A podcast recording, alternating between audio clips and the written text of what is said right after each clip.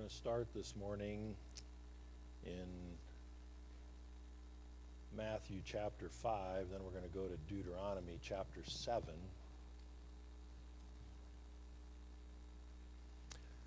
You know, but thinking about um, also a plug next Sunday, uh, Duke is going to be starting, we're doing a combined Sunday school series on eschatology, uh, the study of the end times. Uh, that'll be a combined Sunday school class for the next several weeks that Duke will be teaching uh, here in the auditorium uh, next Sunday.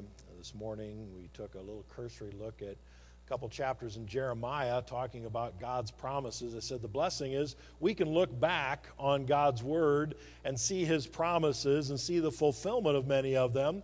Uh, we're still looking forward to the fulfillment of, of some of his promises. Uh, some of his promises, quite frankly, that we look forward to with great anticipation and blessing.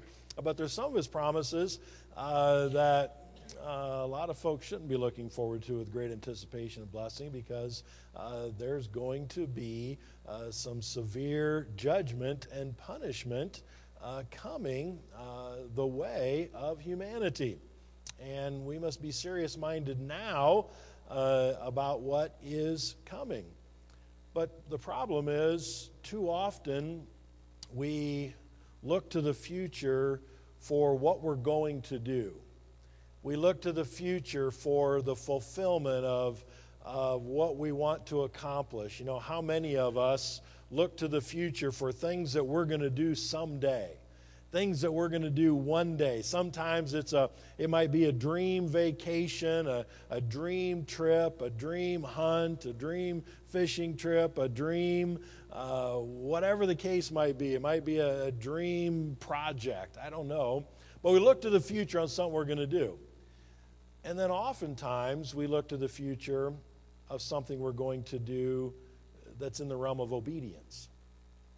That, well, you know, someday you know, someday when, you know, things are different, then I'll be able to do that. I, I know that's what I'm supposed to do, but because of the status of life, because of my work situation, because of my family situation, because of my living situation, or whatever the case may be, you know, I, I can't do it right now. But God knows my heart that someday I'm going to do that.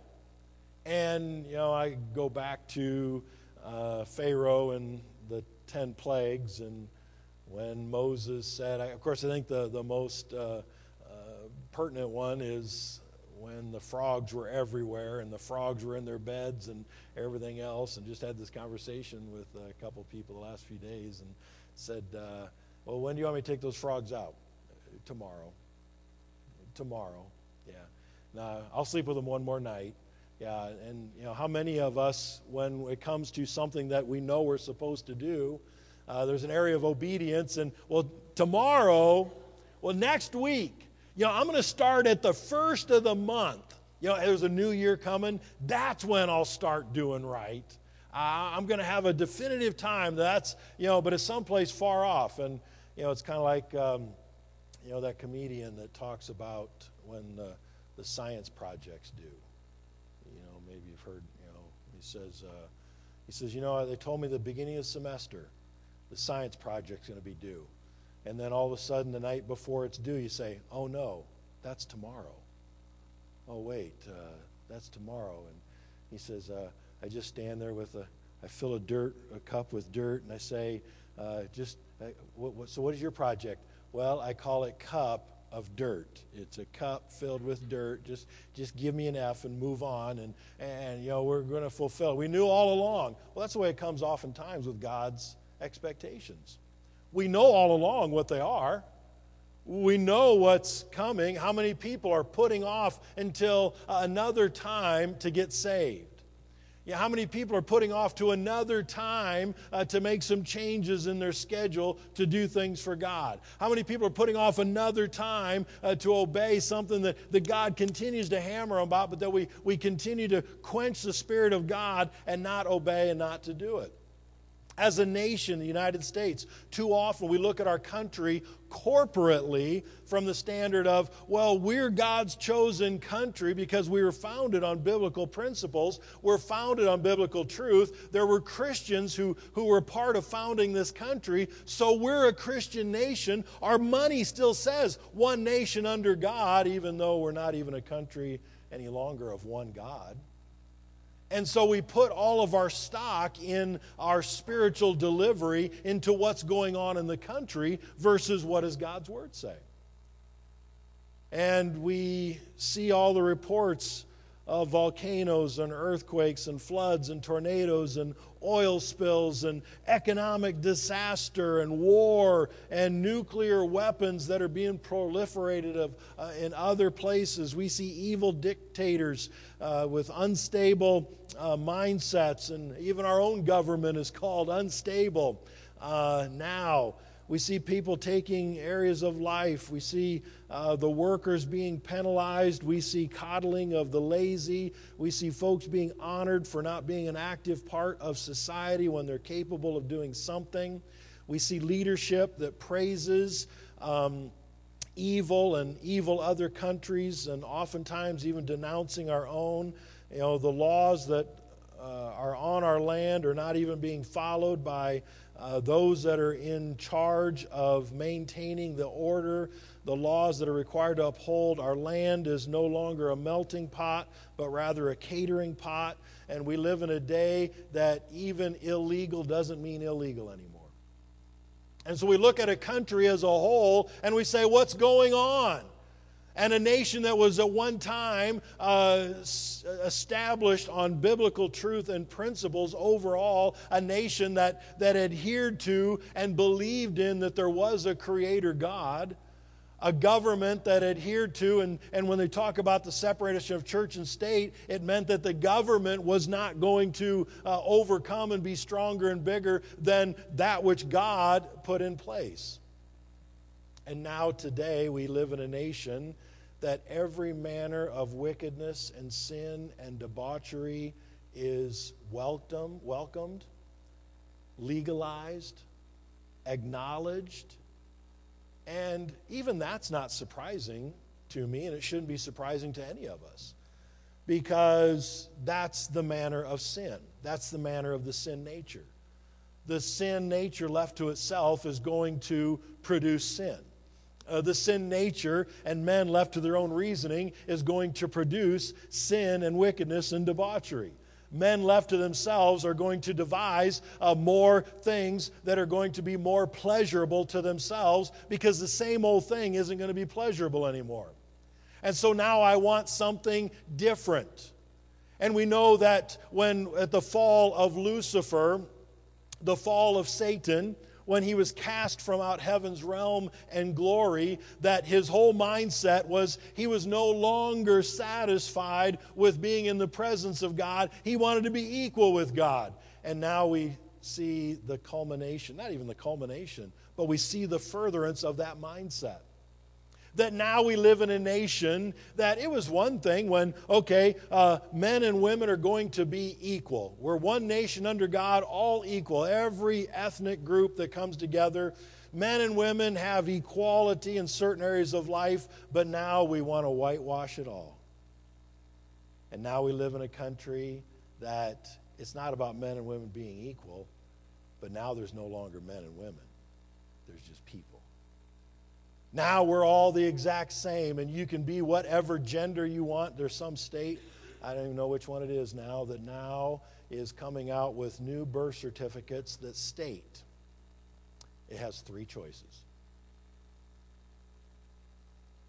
And we say, how could that be?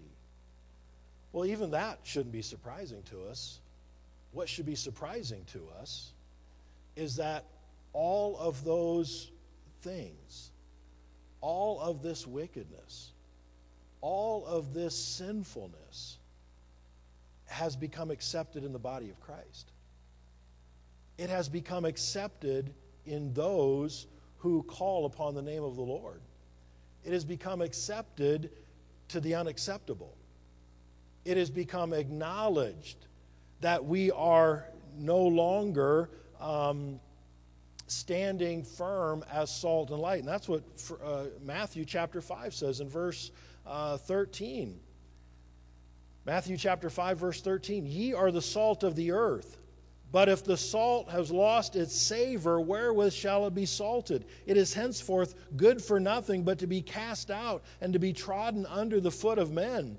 Ye are the light of the world. A city that is set on an hill cannot be hid. Neither do men light a candle and put it under a bushel, but on a candlestick, and it giveth light unto all that are in the house. Let your light so shine before men that they may see your good works and glorify your Father which is in heaven. This isn't a corporate instruction. Oh, it applies corporately. In the church age, it is for the entire church. But this is an individual instruction. Ye are the salt. Who's he talking to? His disciples. Ye are to be the light. Ye are to illuminate. Ye are to stand out. You are to be that one. And yet, darkness continues to get darker. Sin continues to become more evident and prevalent. We've stated it a number of times. When, when God eh, acknowledged Job, he said, There's none like him. In Ezekiel, when God said, I sought for a man to stand in the gap and make up the hedge, he said, I found none. And we live in a day and age when sin is even more rampant, more accepted. And now we live in an age when professing Christians just put up with it all because, after all, even so, Lord Jesus, come quickly. I'm going to be out of here. And we're, quite frankly, becoming no different than those that were given the talents and the one who was given one and buried it and just held on to it and said, Oh, Lord, I'm glad when you came back because I buried it and I didn't lose it and, and I've got it right here. And the Lord said, No, you did nothing. You did nothing with what I instructed you to do. You did not follow my instructions at all. If you just would have invested it, you would have drawn some interest and we'd have had something more. You did nothing. See, standing pat with what the Lord has given to us is not going to be honored. It's not going to be uh, acknowledged. It's not going to be an attaboy and a pat on the back and say, hey, hey, you held fast, you held strong with the salvation I gave you. Okay, now, uh, what kind of illumination were you? What kind of a preservative were you? What kind of a thus saith the Lord were you to stand up and to make known my way in this world for what his expectations are? Because I want to go back. That's why we're going to go to Deuteronomy chapter 7. I want us to go back and see the instructions, uh, just a cursory bit here, of what God was his original plan for the nation of Israel. Here, these are the instructions as they were given to Moses, as uh, we see here in the Pentateuch, these original five, the beginning. Moses himself was not allowed to go into the promised land, but in Deuteronomy chapter 7, God's original plan as He gave him instructions for entering into the promised land. He gave them instructions to not go in and partner with the people, but his first instruction was the process of purification. Look at uh, Deuteronomy chapter 7, verse 1. When the Lord thy God shall bring thee into the land whither thou goest to possess it, and hath and into the land whither thou goest to possess it, and hath cast out many nations before thee the Hittites, the Girgashites, the Amorites, the Canaanites, the Perizzites, the Hivites, and the Jebusites, seven nations greater and mightier than thou. Well, that's what the spies came back and said. Hey, they're powerful, they're big, they're bold. And when the Lord thy God shall deliver them before thee, thou shalt smite them and utterly destroy them Thou shalt make no covenant with them, nor show mercy unto them, neither shalt thou make marriages with them. Thy daughter thou shalt not give unto his son, nor his daughter shalt thou take unto thy son, for they will turn away thy son from following me. That they may serve other gods, so will the anger of the Lord be kindled against you and destroy thee suddenly. But thus shall ye deal with them. Ye shall destroy their altars, break down their images, cut down their groves, and burn their graven images with fire. The process of purification was complete annihilation of that which was contrary to God. He said, This is the promised land that he had promised to Abraham, that he had promised to the seed, that they were working towards as they were delivered from Egypt, as they refused to trust in God. They wandered for 40 years. They came back in. He said, Now let's take it, but here are the instructions. Complete annihilation sounds harsh. But these are the most wicked, morally depraved people. In uh, chapter 9, he says that they deserve death because of their sinfulness and wickedness.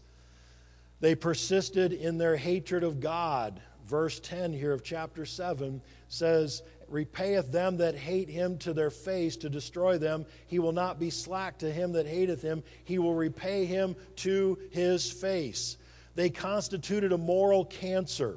Just one could introduce idolatry and immorality, and he said, Do not allow any of them to survive.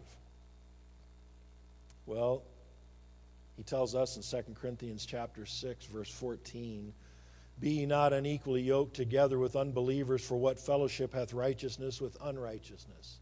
We always apply that to marriage and it absolutely applies to marriage but that applies to all of our close relationships. That applies to our business relationships. That applies to our uh, civil, societal relationships. To not be unequally yoked in a manner that I am placing myself alongside an unbeliever, in a manner that they are living and adhering to and exemplifying and practicing unholiness, ungodliness, unrighteousness, and yet I'm going to say that I'm a Christian and we're partnering together unequally. We're not. If I'm following Christ completely and utterly as He's called me to do, and I'm yoked to another believer, we're going in two different directions, and the whole picture is two oxen, uh, two asses that are aligned together so that they work together, they're matched together, and that is the picture. 1 Corinthians chapter 10 verse 14 says, "My dearly beloved, flee from idolatry." But yet we partner with, we're consumed with, we get tied to those that allow and push and exemplify idolatry. Idolatry is anything that takes our focus off of God. Oh, whatsoever we do, we're to do all to the glory of God. Whatever our hand finds to do, we're to do it heartily as unto the Lord. But we can't do that which is contrary to God and His character and say, Lord, I'm doing this for you the best I can. He's saying, No, I'm telling you not to do it then. I'm, not t- I'm telling you not to do it then. I'm telling you not to do it at all. Follow my plan. And He said, Go in and destroy them all. 1 John 5 says, Little children, keep yourselves from idols. And by the way, what we do, the little children who are following and watching, are going to take it to the next level. They're going to uh, take it. You hear the old adage uh, what uh, the parents allow in moderation, uh, the children do in excess. Exactly.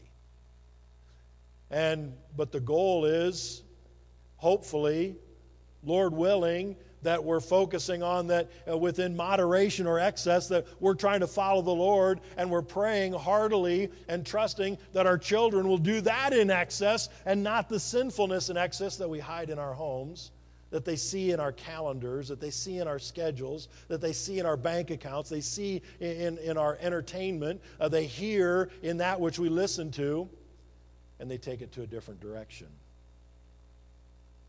2 Timothy chapter 4. Of course, you know the end of 2 Timothy chapter 3. The Word of God is profitable for all things. And in chapter 4, he says, Preach the Word. That is the answer to all things. We should ask ourselves what are the Canaanites that we have allowed to live and partner with in our own lives? What remnants of their idols, their strongholds have we kept for souvenirs, for posterity, uh, etc.? God still expects complete purifying. And some of us say, well, but that's why to me I think it's so important for us to uh, present the gospel to young children, that they would get saved, discipled, and grow in a Christ honoring, godly home, adhering to Scripture, following God's plan early. Because those of us that get saved later in life, we still have all the memories, all the experiences, all those idols that have been built up through many years, and we're still trying to destroy them. We're still trying to kill them. We're still trying to rid ourselves of them.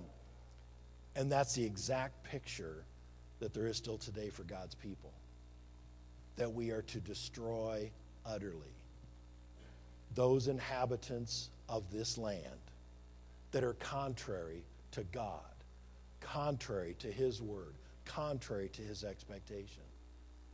You say, well, but that's pretty radical. I mean, I mean that's that, that's I'd have to make some radical radical changes in my life. It depends on what level of obedience you're going to have to the Lord. How obedient, it's, it's not to me, you know, it's, you know, as a Christian, you know, early on as a Christian, you know, people would say certain things and say, oh, uh, well, excuse my French, or, oh, maybe I shouldn't say this in front of you, or whatever. And, and I, I say all the time, I said, it doesn't matter what you say to me, it's, it's ever before the Lord. I'm not going to bring judgment.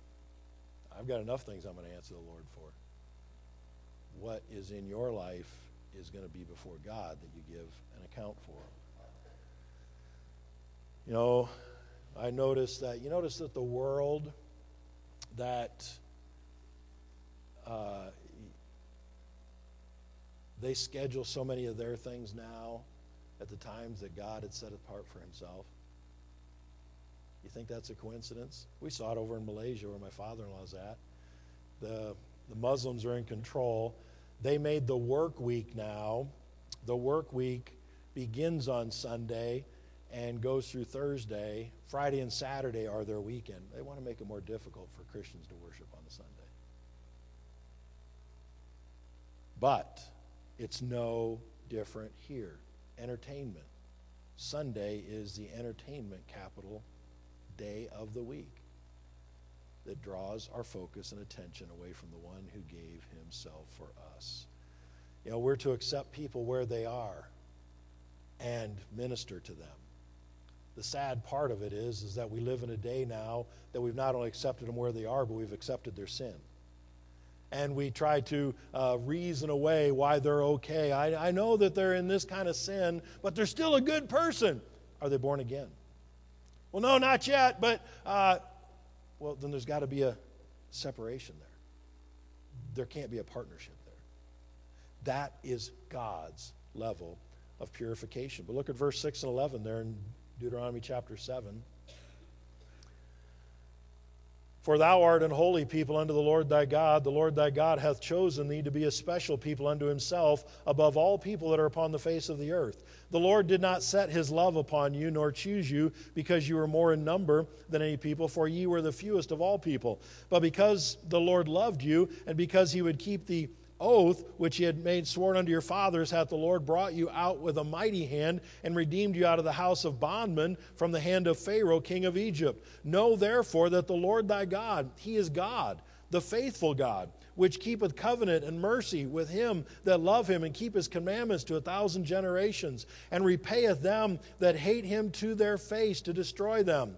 He will not be slack to him that hateth him. He will repay him to his face. Thou shalt therefore keep the commandments and the statutes and the judgments which I command thee this day to do them. Um, here I see his presence, I see the presence of passion, God's passion towards his people. God delivered Israel because of his love and his promise. God has made the way of delivery for all through Jesus Christ. God loves his creation, which we are. And through the nation of Israel, he, he, he set apart his people. Now, as we live in this age of grace, the church age, he has made the way possible for all humanity to come. You go back to Noah. Noah and his family and two of every kind were saved in an ark. For over a hundred years, Noah built the ark, and the people came and scoffed and scoffed and scoffed and made fun and mocked. They could have joined in. In fact, they could have been delivered themselves, but they chose not to. And Noah and his family were saved on the ark. We go later, and Abraham is the descendant, and Abraham is a sojourner in the land, heading towards the promised land. He had no home, which, by the way, is us today. Sojourning, we happen to be here in the United States of America, but we are sojourners here. If you're here today and you're born again, you're on the ark, which is called the church. And you've accepted his entrance, his ticket through Jesus Christ into that means of deliverance. But through that, there is a price to be paid, and that price is obedience. That expectation is submission and surrender, clearly as He gives to us. But that means of salvation is through Christ, that we believe on the gospel. For God so loved the world that he gave his only begotten Son, that whosoever believeth on him should not perish but have everlasting life because all have sinned and come short of the glory of God. The wages of sin is death, but the gift of God is eternal life through Jesus Christ our Lord. And we repent of our sin and believe the gospel. We believe in our heart and confess with our mouth the Lord Jesus. For whosoever shall call upon the name of the Lord shall be saved. And there's new life, and we become a peculiar people we become a newborn babe in Christ, desiring the sincere milk of the Word. And then from there, we're to be growing and discipling and learning and putting to death those idols that are in our life, putting to death those enemies that are in our life as we die to self daily and take up our cross and follow Him. As we mortify our members, our enemies which are upon the earth, which are what? The world, the flesh, and the devil. And the same thing, this passion God's passion towards his people. He made the way possible. But then his people's passion towards God, because he says in verse 11, Thou shalt therefore keep the commandments and the statutes and the judgments which I command thee this day to do them. Because of his love and his deliverance to his people, God expected their love to be shown through obedience. And it's still that way today. John 14, 15, Jesus said, If ye love me, keep my commandments. Well, Lord, I love you. Well, are you obeying? Is that seen through your obedience? Because we can love him through lip service, but what he's after is that we love him through life service. That it's obvious that we love him through our actions. You know, we, we talked before, a week ago, about. Uh, actions and reactions. That when we're unsaved and we're in the flesh, or maybe we are saved and we're still in the flesh, and when, when circumstances come up and we react in a fleshly manner, well, we're not following the Lord.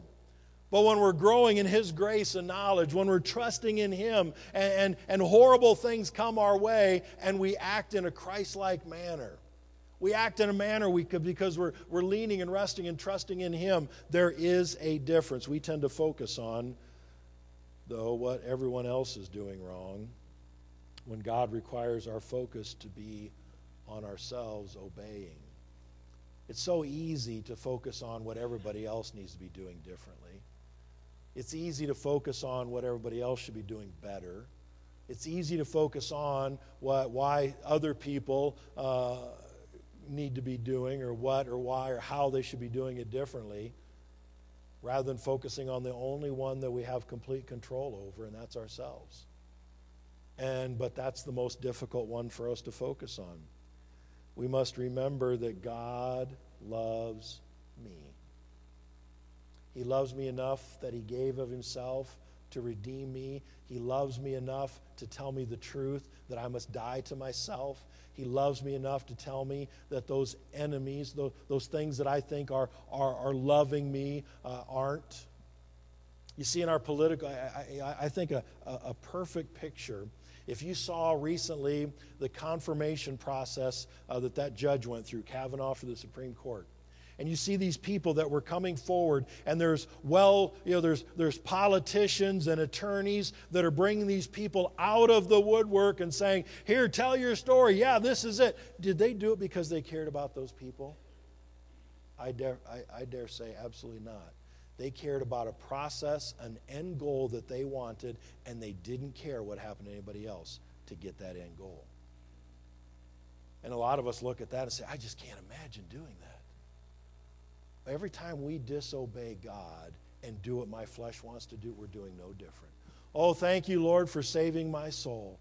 Thank you, Lord, for sending your Son to be the satisfaction for my sins. Uh, thank you, Lord. I'm so, I'm so thankful for my eternal life. I'm so thankful for deliverance. Uh, but I'm going to live life my way. I'm going to do things my way after all, I mean, I got people relying upon me. I got this happening or this taking place. And we come up with reason and excuse after excuse because nobody else's excuses are good, but mine are justifiable. Mine are righteous. When I choose to not go God's way, my I have good reasons. Nobody else does. Well, in God's eyes, none of us do because He's given us clear instruction. But then look what He says in verse 12 and following. He says, Wherefore it shall come to pass, if ye hearken to these judgments and keep and do them, that the Lord thy God shall keep unto thee the covenant and the mercy which he sware unto thy fathers, and he will love thee and bless thee and multiply thee. He will also bless the fruit of thy womb and the fruit of thy land, thy corn, thy wine, the, thine oil increase of thy kind, thy flocks, thy sheep, land which he sware unto thy fathers to give thee. Thou shalt be blessed above all people. There shall not be male or female barren among you or among your cattle, and the Lord will take away from thee all sickness, and will put none of the evil diseases of Egypt which thou knowest upon thee, but will lay them upon all them that hate thee and thou shalt consume all the people which the Lord thy God shall deliver thee. Thine eye shall have no pity upon them, neither shalt thou serve their gods, for that will be a snare unto thee. We see his productive protection. God promises his blessing, his protection, his deliverance to those who keep his commandments. And that has not changed today. Regardless of what we've accepted into our individual lives, regardless of what we've accepted into the corporate body of Christ, God has not changed. His expectations are no different, His commandments are no different. We say, well, we live in the church age now, we're no longer under the law. Yeah, Jesus said He didn't come to abolish the law, He came to fulfill the law. That He's given us a little more detail about how to live it personally now. We no longer need to go through a priest.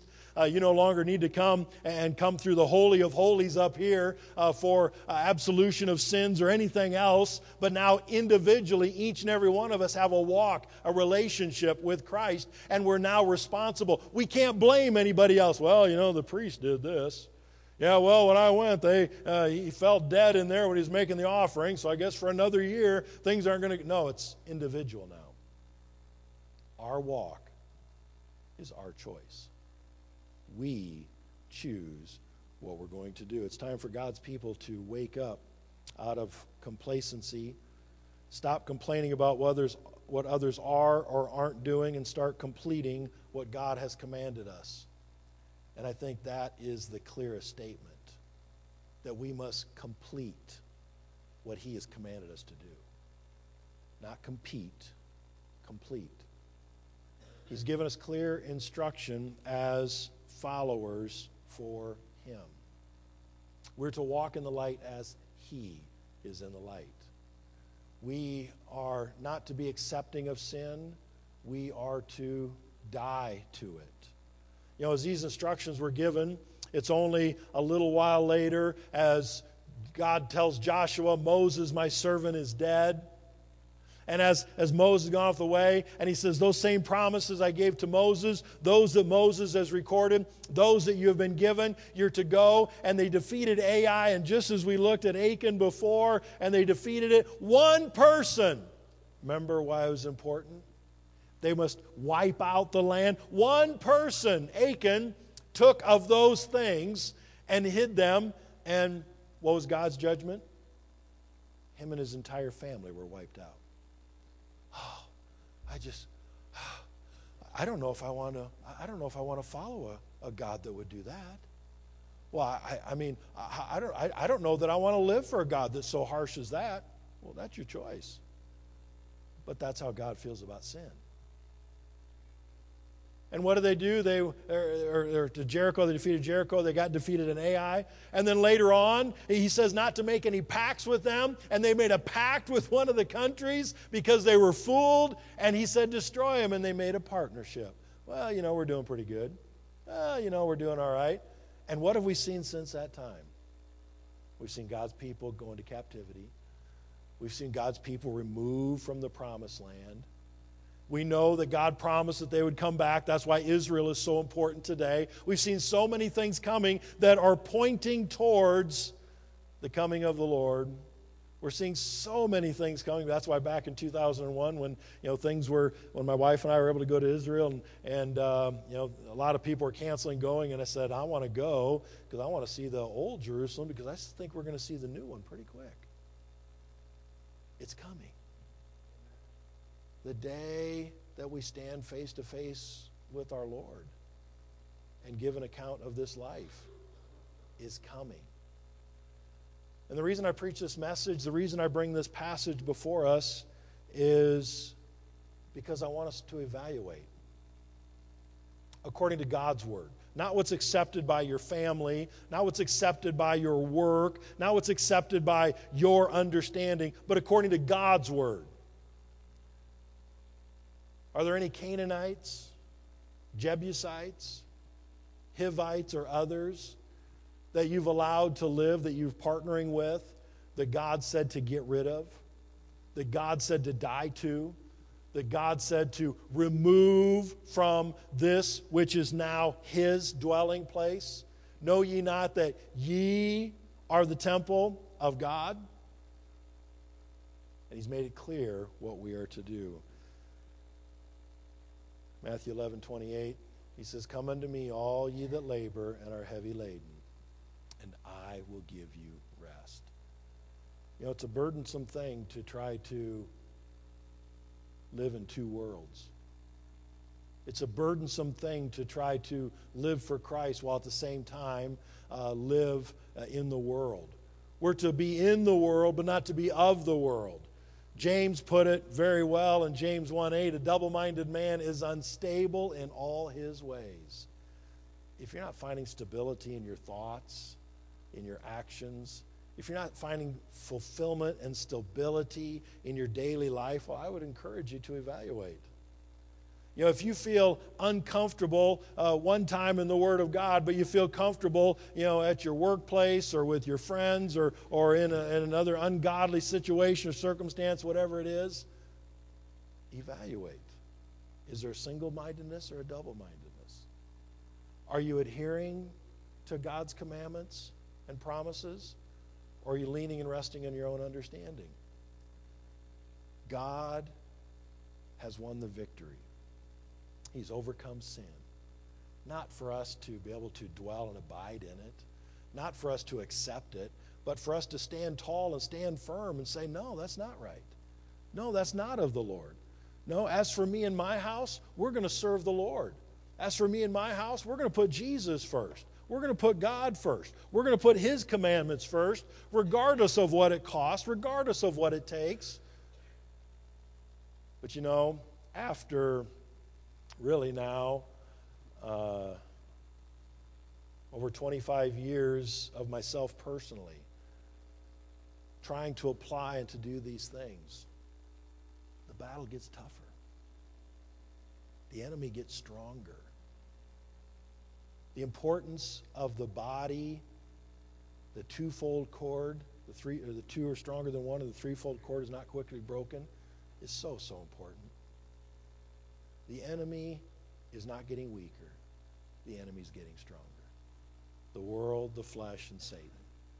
They're having a greater impact and a greater influence. And that's why it's important for us as individuals to make these decisions to follow the Lord and to bind together with other believers that we would be stronger, that we would be able to withstand the wiles of the devil. That's why the fellowship of the church is so important. That we would come together to strengthen one another, pray for one another, encourage one another. Because the enemy is continuing to fight. Thanks be to God who gives us the victory. But there's a battle raging. There's an expectation placed before us. And I hope and pray and trust that we'll be serious minded about following His instructions and commands in these days to come. It might, it might be a costly decision from a human perspective. But when you do what you know God expects you to do, it doesn't matter what the human cost is. It doesn't matter what the financial cost is, the societal cost, or anything else. Obeying the Lord is worth whatever it takes. And you'll never regret when you stand before Him to hear those words Well done, thou good and faithful servant.